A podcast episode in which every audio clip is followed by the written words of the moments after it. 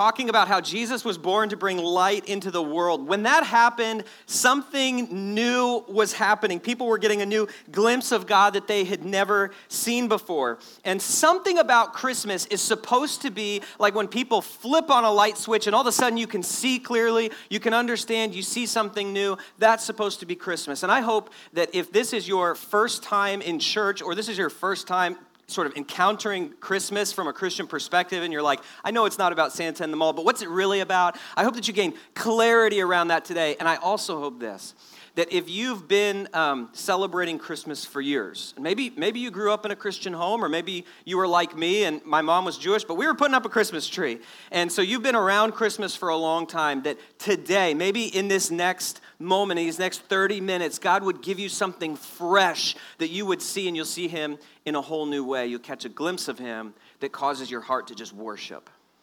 I remember uh, getting a glimpse uh, like that of my, my wife. We were married 14 years ago, and um, we had been dating for about a year, and we'd, been, we'd known each other for about two years when we made the decision to get married. And so I'd seen her a lot. And we would talk on the phone every night, so we knew each other really well. This was, I'm old enough that when my wife and I were talking on the phone, we had to do nights and weekends on the cell phone so that the minutes were free.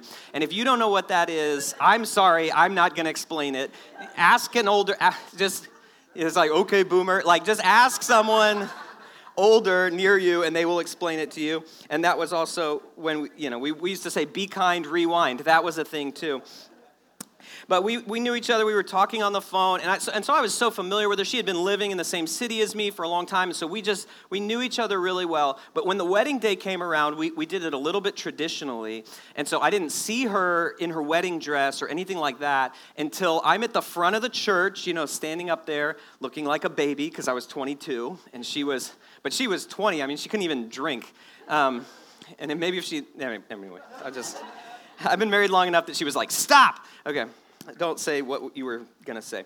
So, you know, I'm standing up there at the front of the church and I look down the aisle at the back and, and you know, they start playing the music, the bridal march, and she steps out into the aisle and I saw her in her wedding dress and I was amazed. I was stunned. I had never, I'd seen her before, but I'd never seen her like that. I got a glimpse of her that was brand new and it was just something I had just never seen before and I'd never been so in love with her, with her in my whole life. And I think that's what Christmas is supposed to be that you catch this glimpse of God that you've never seen before and your heart is just drawn to him. You want to you want to worship him and that's that's what Christmas is supposed to be that you see him in a whole new way. Now, we know, all of us know that there's more to Christmas than the materialism and the gifts. We all know that. I mean, any Disney movie will teach you that. You know, Disney movies will teach you Christmas is not about the materialism and the gifts. You know, it'll probably teach you that you need to believe in yourself because that's what all Disney movies are basically about. But in our culture, when we talk about what is the true meaning of Christmas, we usually talk about. Um, in our society, we talk about family, you know, being with the ones you love. We talk about doing good, making a difference, uh, investing in people who love you and you love them. We say that that's the, the true meaning of Christmas.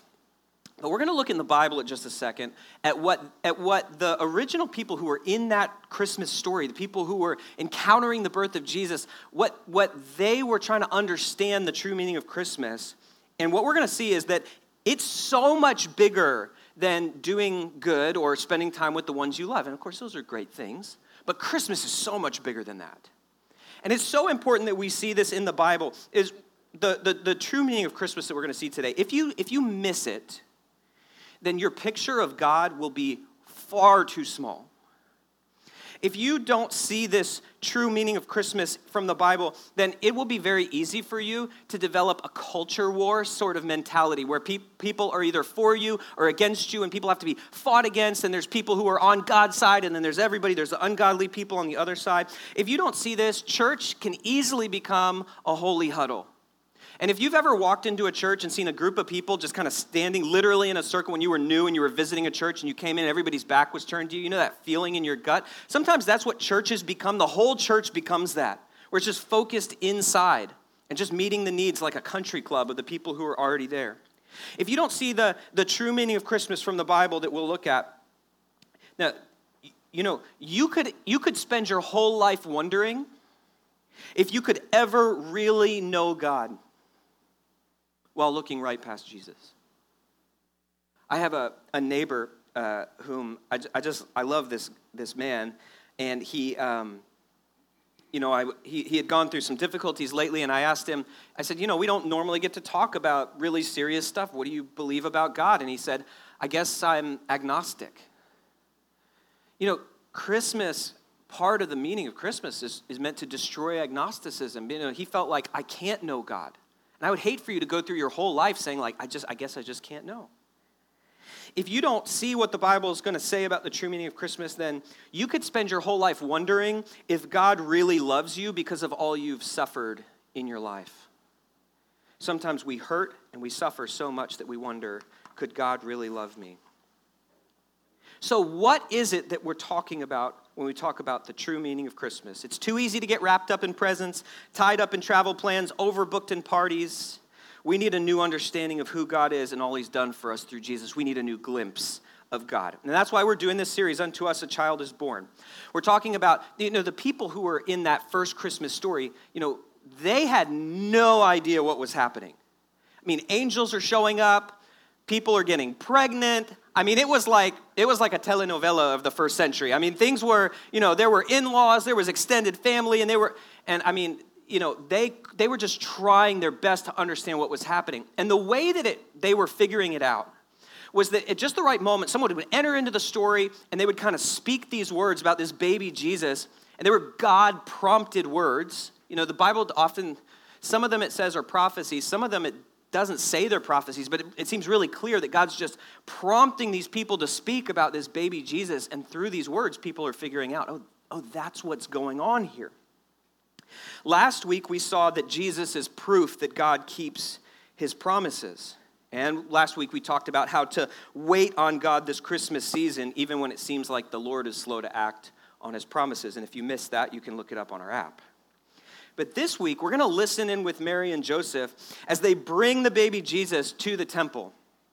And they bump into this mysterious figure who only appears at this one place in the Bible named Simeon, which is also the name Simon. And I'm going to read to you today the whole, the whole section of Scripture. It's a little bit longer, but I just feel like in 2019, so many of us have never actually read the stories before. And so I just want to read the whole story. And then we're going to zoom in on that one that one phrase that Simeon says that's going to help us understand who Jesus is and the true meaning behind Christmas. And we're going to see if we can't catch that fresh glimpse of God. Now, um, you can open your Bible to Luke chapter 2. If you're a renewal regular, come here with an open Bible and a pen ready to take notes. Um, if you're a guest today, you were given some teaching notes in your binder, and we've got it printed in there for you. And my goal today for you right? Sometimes we teach messages here that are like you know five ways to be the light of the world. You know we want to we want to help you engage practically every day and live a life that's pleasing to god. But my goal for you today is just to catch a fresh glimpse of god that your heart would be drawn to worship him. And maybe if you've never believed in him before is jesus is the son of god that maybe today you would come to believe in jesus. Let's look at luke 2 22 through 35 when time came for the purification rites required by the law of Moses, Joseph and Mary took him, that's Jesus, to Jerusalem to present him to the Lord. As it is written in the law of the Lord, every firstborn male is to be consecrated to the Lord. Now, that's, that's a whole mouthful of first century Judaism wrapped into one sentence right there. And essentially, what happens is when you have a baby, especially the firstborn male, has to be brought to the temple and consecrated, presented to the Lord, and you have to offer sacrifices for that child. Exodus 13, 2, it's not going to be on the screens. I put it in your notes. I'm going to read it to you here is, is this is the Old Testament law that they're fulfilling. Here's what it says Consecrate to me every firstborn male, the first offspring of every womb among the Israelites belongs to me, whether human or animal. And to us, that's, that's so strange to our ears, but the Bible explains the purpose of this, why they had to bring Jesus to the temple. I'm breaking things. They had to bring Jesus to the temple because when children would ask their parents about it, when Jewish children would ask their parents about it, their parents could remind them that God delivered the Israelite people from the land of Egypt, and it would remind them of the 10th plague where the firstborn was taken by the Lord. And so it was put into place so that people would remember that God saves. So they bring him and they present him. Verse 24. It says they did this and they did this to offer a sacrifice in keeping with what is said in the law of the Lord a pair of doves or two young pigeons. So, eight days after giving birth, Jewish parents uh, would circumcise and name their children. 41 days after giving birth, mothers and fathers would bring their sons to the temple and offer sacrifices to the Lord. Leviticus 12:7 explains what was happening here. It says, These are the regulations for the woman who gives birth to a boy or a girl, but if she cannot afford a lamb, she is to bring two doves or to two young pigeons. And it's actually from this, this verse that we, we learn for certain that Jesus' parents were very, very poor. Because if you don't have enough money to offer a lamb as a sacrifice, you have to offer two doves or two young pigeons. And you've been to Boston Common, you've seen the pigeons, right? The whole point is that, you know, if you're that poor, you could just go with a basket, catch a pigeon, you know, and bring it and offer it as a sacrifice. They, they were very, very poor people. And, you know, I, um, you know, not only does the Lord have a heart for the poor, but the Lord knows what it's like to be poor. And you know, we have we have people in our church who when they were were growing up were hungry. And so sometimes they carry food around with them right now because they're worried they could be hungry. And we have people who are hungry today. And I just want to encourage you that the Lord knows what that's like. The Lord Himself came and was poor among us. The action picks up in verse 25. It says, Now there was a man in Jerusalem called Simeon who was righteous and devout. He was waiting for the consolation of Israel, and the Holy Spirit was on him. And Simeon just pops into this story. And who's Simeon? Well, we don't know. It's actually possible. Um, for those of you who are like seriously into first century conjecture and history, I'm going to throw you a bone right now. For the rest of you, I'll be back in like 30 seconds, okay? It's possible that Simeon was the son of Hillel, the great rabbi. Hillel had a son named Simeon. And we know from the first century writings um, that Simeon was said to be a prophet, that he disagreed with the, with the Jewish ruling council, the Sanhedrin, that they thought that the kingdom of God was going to be a temporal, worldly, military kingdom, and Simeon disagreed. And so it's possible, and Simeon's not recorded in the Jewish Midrash at all. So it's like, where did he go? It's possible that Simeon was a believer in Jesus. Simeon's also the father of Gamaliel, who taught the apostle Paul. So it's possible that it's him. But regardless, we know that this Simon in the Bible is led by God. Verse 26 It had been revealed to him by the Holy Spirit that he would not die before he had seen the Lord's Messiah. Moved by the Spirit, he went into the temple courts. When the parents brought in the child Jesus to do for him what the custom of the law required, Simeon took him in his arms and praised God by saying, Sovereign Lord, as you have promised, you may now dismiss your servant in peace the Holy Spirit is leading Simeon to the temple. He sees this baby. And I know, what I notice here is the incredible faith of Simeon. He sees this little child. He knows that it's Messiah, the Messiah, and for him, that's just enough. If it were me, I would probably say, God, I'm so glad the Messiah is here. I can't wait to see what he does. I can't wait to see how he rescues Israel. I can't wait to see how he throws off the Roman oppression. But for Simeon, when God's moving, it's like it's already done. He's like, if I just even see the Messiah, if I see the child, God, I have enough faith to believe that you will accomplish it. To Simeon, if God is moving, it's already done. And he continues these words spoken, prompted by the Holy Spirit. He says, For my eyes have seen your salvation, which you have prepared in the sight of all nations, a light for revelation to the Gentiles and the glory of your people Israel. And I want you to circle in your notes a light for revelation to the Gentiles, because we're going to come back there and land there in just a second. We're going to unpack that. But for right now, let's suffice it to say this that it means that those who are not Jews, which are Gentiles, in the Jewish way of thinking, there's only two kinds of people Jews and Gentiles, Jews and not Jews. That all of these Gentiles will come to know and worship the God of the Jews, which is actually an incredibly strange thing to predict if you think about it. Considering how deeply the Jews had been persecuted throughout all of human history, considering how strange the ways and customs of the Jews were to everyone around them, Simeon's predicting that all these non Jews are just going to come worship the God of the Jews. It must have been a strange thought when everyone heard this. And then the story ends in verse 33. The child's father and mother marveled at what was said about him. Then Simeon blessed them and said to Mary, his mother, This child is destined to cause the falling and rising of many in Israel and to be a sign that will be spoken against, so that the thoughts of many hearts will be revealed and a sword will pierce your own soul too. Simeon's words are true. People were either for Jesus or against Jesus. Some fell because of Jesus, some rose because of Jesus.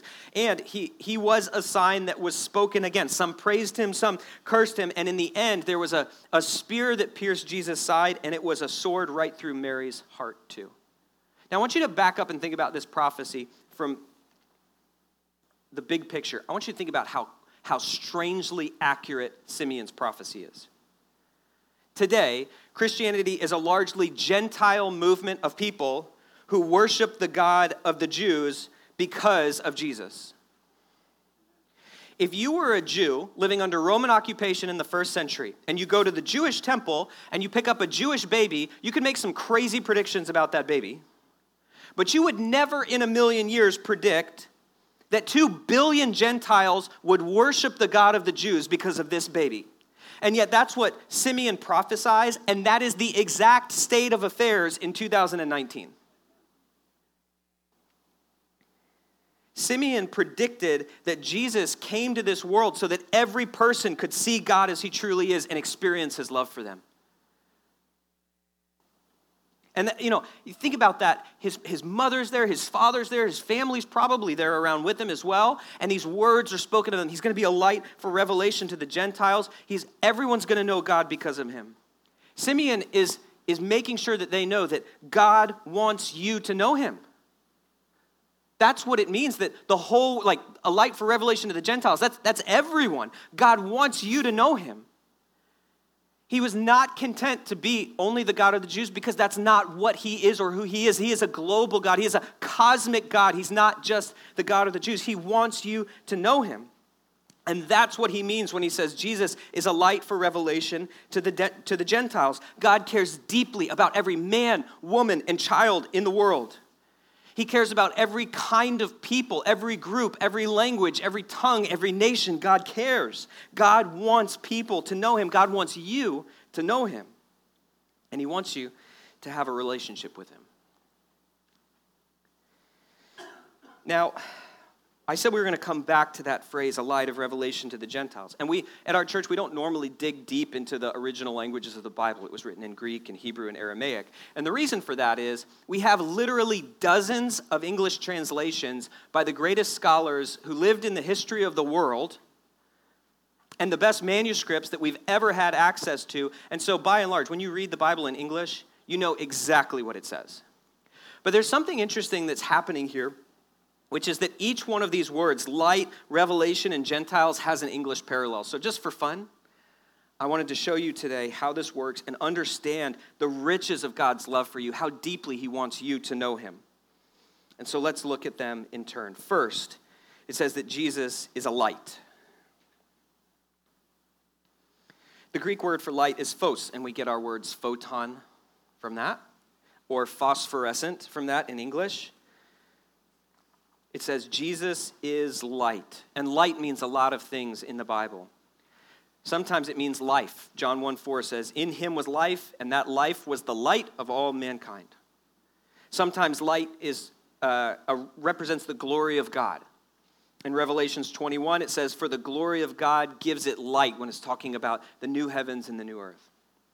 Sometimes light represents truth. John 3 21 says, Whoever lives by the truth comes into the light and sometimes it means living a life of good works. Matthew 5 16 says, Let your light shine before others that they may see your good deeds and glorify your God. Glorify God. Here, light symbolizes something very specific, which is a knowledge of God understanding God. Right? That's the basic idea behind all of these uses of light in the Bible is that when you're in a dark room and you can't see anything, you can kind of feel your way around you, you know, you, you kind of know what things are, you're guessing about what things are, but when the light comes on, you know. You understand for sure when the light comes on. And here Jesus wants is it um, Jesus comes into the world so that the whole world can see who God really is, so that they can understand him. In that sense, he's light. 2 Corinthians 4 6 puts it this way For God, who said, Let light shine out of darkness, made his light shine in our hearts to give us the light of the knowledge of God's glory displayed in the face of Christ. The light of the knowledge of God's glory. So you, you can see clearly who He is, you can understand when you look at Jesus. There's a really famous illustration about this idea, um, and it, it, it's aimed at the fact that um, people in the world have a limited perspective on God. And the idea behind the illustration is that um, each of the world's religions has a different kind of perspective on God and a different amount of understanding about God. And so it's an old story, and it goes like this there's, there's four men, and they're blindfolded. And then there's an elephant in front of them, and they're trying to feel the elephant to figure out what it is. But they have their blindfold on. And so one of them walks up to the leg, and he says, I think it's a tree. And one of them walks up to the trunk, he says, I think it's a snake. And then one of them walks up to the tail, he's like, No, it's like a vine. And then the last one puts his hands on the body, he says, No, no, no, no, no, you're, you're all wrong, it's like a boulder. And the point of the story is supposed to be that people have a, a limited perspective and understanding of God, and so each one is partially correct. Okay. That story would be true and accurate, except that God wants to make himself known. So it's actually true that, that we're all sort of wandering around in the dark trying to figure out who God is. But then God sends his son Jesus, and it is though he comes to us, he takes the blindfold off of our eyes. And so we step back and we say, Oh, it's an elephant. I now know what God is like. God wants you to come out of the darkness into the light so that you can understand who He is and what He's like. That's what it means that Jesus is light. Now, this comes with a warning and a challenge. The idea that Jesus is light and that Jesus has removed the blindfold so that we can see God as He truly is. Here's the warning It often takes Christians about 30 seconds to become prideful that they can see. And we say, I see who God really is. Look at these idiots wandering around with a blindfold on. This one's touching the tail. Good luck, buddy. It's like, how stupid can you be? We can see that God's an elephant. We know that God's an elephant. And we get so prideful, right? when we forget that 30 seconds ago we were wandering around blind with a blindfold on our own eyes. And the only reason we can see is because Jesus has come to us and taken the blindfold off of our eyes. And there is actually, there, there are few things in the world more disgusting to people who don't know Jesus than to come into a church and to encounter a bunch of people who are prideful and think everyone else out there is an idiot because they can't see God like they can. So that's, that's the warning that, you know, that was Jesus' warning with the Pharisees all the time is that, that, you know, you can have a right knowledge of God and it creates so much spiritual pride in you that you could live a life that's actually disgusting to God. So that's the warning, okay? But here's the challenge. You know, if, if the warning is you can see, so don't become prideful, the, the challenge is this, is you can see, so be a light bringer. Be a light bringer. Try to, you know, you, you know, you, so many of you, this is Boston, so a lot of you are, will not be here in three weeks. For those of you who are here, it's going to be so much fun. On the 22nd, we're going to have some, some different people share. We're going to get together with Kings Hill Church and have a joint service together. We, we helped plant that church in Mission Hill. But most of you are going to go somewhere else. Some of you are going to go to other nations across the ocean. Many of you are going to go back home to your families who desperately need to see the truth about who God is so they can understand Him. Be a light bringer. Bring Jesus to people. Not as someone with pride, like, I know you don't know, but just, hey, if you come to Him, you can see in the light. That's the challenge because Jesus is light. You see, here's the thing God wants you to know Him. He sent Jesus to take the blindfold off. And then when you get to know Him, He sends you to bring the light to others. Jesus is a light. Jesus is also a light of revelation. Revelation is the word apocalypsis. And in English, we have the word apocalypse, which is not really an English word, is it? No, they, they just took the Greek word and they just started pronouncing it in English. now, in English, apocalypse means end of the world. But in, in Greek, it means something like an unveiling. And they use this unveiling to describe the end of the world. That's why we use it that way in English. But it means something more basic than that, just which something is hidden becomes visible. And so it's sort of like, um, like a bride when you take the veil off of her face. It's, that's an apocalypse, it's an unveiling. It's sort of like Elon Musk with his bulletproof truck, you know? And it's like all of a sudden it's like, there it is, you know, that's an apocalypse. It was hidden, now it's suddenly visible to everyone. Or my personal favorite, um, we went out to dinner the other night and someone had to step away from the table, and so they covered they, this beautiful steak with a plate. And then when you sit down, it was like, apocalypse, you know? it was so good. That's what apocalypse is. It's, it's unveiling. God wants you to, to see something about Him. He wants you to have, not just understand that He is out there, but have a personal knowledge. There are things you cannot know about another person unless they choose to tell you. That's apocalypse. That's revelation. That's God wants you to know Him personally. You can see this in Galatians 1 11 through 12 this is how they use the word there. It says, I want you to know, brothers and sisters, that the gospel I preached is not of human origin. This is the Apostle Paul talking. I did not receive it from any man, nor was I taught it. Rather, I received it by revelation from Jesus Christ. God wanted the Apostle Paul to know him, and so he reveals things to him directly so that a relationship can come out of it. Um, I've, I've shared this before, but my grandmother on my mom's side, um, is a Jewish woman, and during World War II, she was single. She was young and single. And so her and a bunch of her Jewish friends got together and started writing letters to Jewish soldiers that were serving overseas in World War II. And um, they didn't know these men, they were just writing letters, and one of them started writing back. So my grandmother struck up a relationship, and they just wrote these letters and wrote these letters for a year. And then the man, the, man, the soldier, came home on a two week break, and he met my grandmother for the first time and they got married the first time they ever met.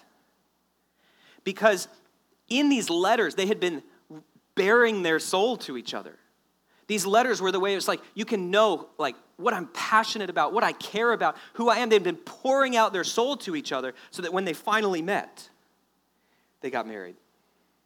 There are some things you can only know when the other person chooses to reveal it. And God wanted the world to know what he's passionate about, how he loves, that he's merciful, he's kind, he's slow to, he's slow to anger, abounding in steadfast love. He wanted us to know these things. God wants you to know him, so he sent his son Jesus. Romans, uh, the book of Romans 120 says there are some things you can anyone can know about God. Here it is. For since the creation of the world, God's invisible qualities, his eternal power and divine nature have been clearly seen, being understood from what has been made. There are some things that anyone can know about God just by looking at the world. You can understand about the, create, the creator by looking at the creation. But there are other things that you can only know if God shows you. And that's why he sent Jesus. He wants you to know him. When God sent Jesus into the world, we learned things like God is love that's what the book of First John says. And you know, I think if you just spent, if you spent 100 years out in nature, you might never figure out that God is love. They're always eating each other. It's like it's just murder out there. You know, God wants us to know that He's love. You know, you could spend 100 years meditating on the heavenly bodies, and you would never come up with the plan of salvation on your own that God loves you so much that he sent his son into the world to die for your sins on the cross, live a perfect life, die as a perfect sacrifice, and then raise from the, the dead, defeating Satan, sin, and death. So that if you turn from your sin and put your faith in him, he saves you. He gives you eternal life. He gives you his Holy Spirit. He gives you, he gives you the way to walk through this life in righteousness, and then eternal life is your home. God sent Jesus into the world so that we would know he's merciful and kind and compassionate. God also sent Jesus into the world so we could learn this there is no exemption from suffering, but there is redemption of suffering. You know, sometimes people go through a hard time in their life, in the church, and they're wondering why they're suffering so much. And can I just tell you something? If you're going through a hard time, I will never tell you this in a hospital room, so I'm going to tell you right now from the pulpit, okay? You know why you're suffering? Everybody suffers. There, there is no one who makes it out of this world without suffering. And if you need proof of that, you can look at Jesus, who lived a literally perfect life. He did nothing but love God perfectly, love everyone he ever met, and teach other people to love other people, and he suffered and he died. We see Jesus' life and we learn there is no exemption from suffering in this life. But suffering can be redeemed by God. That scars can become glory that your deepest hurts can become your most powerful ministry. And that your sacrifices, your weaknesses, your limps, your mess, your leftovers, all of that can be turned by God into something beautiful. God can redeem your suffering. We learn all of that through Jesus, through his resurrection from the dead. God wants you to know him and he's revealing himself. So here's the challenge that goes along with this one God's revealed himself through his son his son has been written about in the word. So get to know this God who has revealed himself. It's almost like if my grandmother and grandfather had written all these letters and then they just never read them. I mean, what a tragedy that would be. And yet, God wrote a book. He wants you to know him. And so, get to know him. Listen, you have a Christmas holiday coming up. And on your connection card, there's a next step that says, My next step is to spend time on my holiday break getting to know the light of the world through the Bible. I mean, you have time coming up on your hands. And if you check that box and drop it in the offering basket in a little while, I want to send you a resource in the mail to help you do that over your Christmas break. But for some of you, it's just, He's revealed Himself. Get to know Him, get to know the light of the world. And lastly, we learned Jesus is the light, He's the light of revelation. He, lastly, He's the light of revelation to the Gentiles. This is the word ethne, from which we get our word ethnic. And ethne means nations. So, in Jewish thinking, there's Jews and Gentiles. So, a quick question be proud. Who here is a Gentile? Show of hands. Okay, who here is a Jew? Show of hands. Halfway? Mom or dad? Put it up. Me, me and you, sister. My mom is Jewish. I'm, I'm Jewish. I'm ethnically Jewish, which means I'm God's chosen people. So you're all just lucky to be here. Can I just tell you that? No, I mean, you are here because Jesus is a light of revelation, not to the Jews, but to the Gentiles. God wants you to know him. God wants people from every nation, every, every people group, every, ta- every, every tongue, every language Every tribe in the world, God is bringing people out of them. He's bringing a redeemed people together into His church who are going to worship Him and praise Him forever in the true knowledge of God because God wants you to know Him no matter where you are or where you're from. There, there's, no, there's no group or subset of people that God doesn't want to know Him. It's not that there's gay people that God doesn't want to know him, or trans people that God doesn't want to know him, or a certain race or a certain ethnicity, or there's, there's nothing, there's no person in the world that God doesn't want to know him. There is no group that God doesn't care about. That's our God. You get it? That's our God. And so when you get that, when that gets down into your soul, this whole idea of being a culture warrior, you can stab it to death in your soul and you can put it to death. We are not culture warriors. We're not engaged in a culture war. We are engaged in a spiritual battle against the powers and principalities over this present darkness. We're in a spiritual battle. We love people and we fight spiritually. But we are not engaged in a culture war. God loves people. God wants you to know him, no exceptions.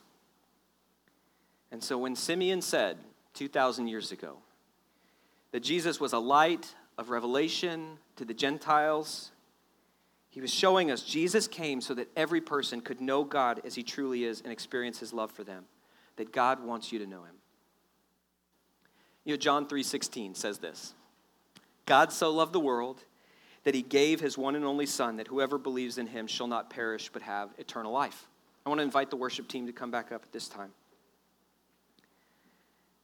You know, that's the real gift of Christmas. God loved this world so much that he gave. He gave his son because he wants you to know him. And so I don't know what you need to do with this message. Like I said, this message is not five steps to have the light in your life this Christmas. Maybe you need to get to know the God who made himself known, and you need to check that box and commit to read about the life of Jesus in a gospel this holiday. Maybe it's repenting from a culture war mentality in your soul and replacing it with a God wants you to know him mentality. It could be that God is speaking to you saying, This Christmas, this holiday break, you need to take this message about Jesus to your family. Listen, I, my family doesn't know Jesus, and I know it could be really awkward. You could be breaking all kinds of unspoken rules in your family if you talk about religion. You know what I'm saying? But maybe this holiday you just need to ask permission and say, hey, listen, I know we don't normally talk about this, but this is important to me. Is it okay if we talk about something that's on my heart? And once you have permission, you can say whatever you need to say. Or it could be that God brought you here today to believe in Jesus, to put your trust in Him that you're not going to trust in your own good works and your own righteousness and your self righteousness, but you just say, I need Jesus. And I believe that He lived a perfect life for me and died as a perfect sacrifice on the cross in my place. That He rose from the, the grave, defeating Satan, sin, and death. And you know you need Jesus in your life to be the forgiver of your sins and the leader of your life. And I don't want you to leave here today without the chance to put your faith in Jesus. So, why don't you bow your heads and pray with me? And if the Holy Spirit is drawing you, you can pray this silently in your heart as I pray out loud. A simple prayer of devotion God, I need Jesus to be the leader of my life. I need Jesus to be the forgiver of my sins. I put my faith in him today. I want to run away from sin and I want to run towards you. God, please give me the gift of the Holy Spirit so that I could live a life that pleases you. I want to trust you and live for you. I pray in Jesus' name. Amen.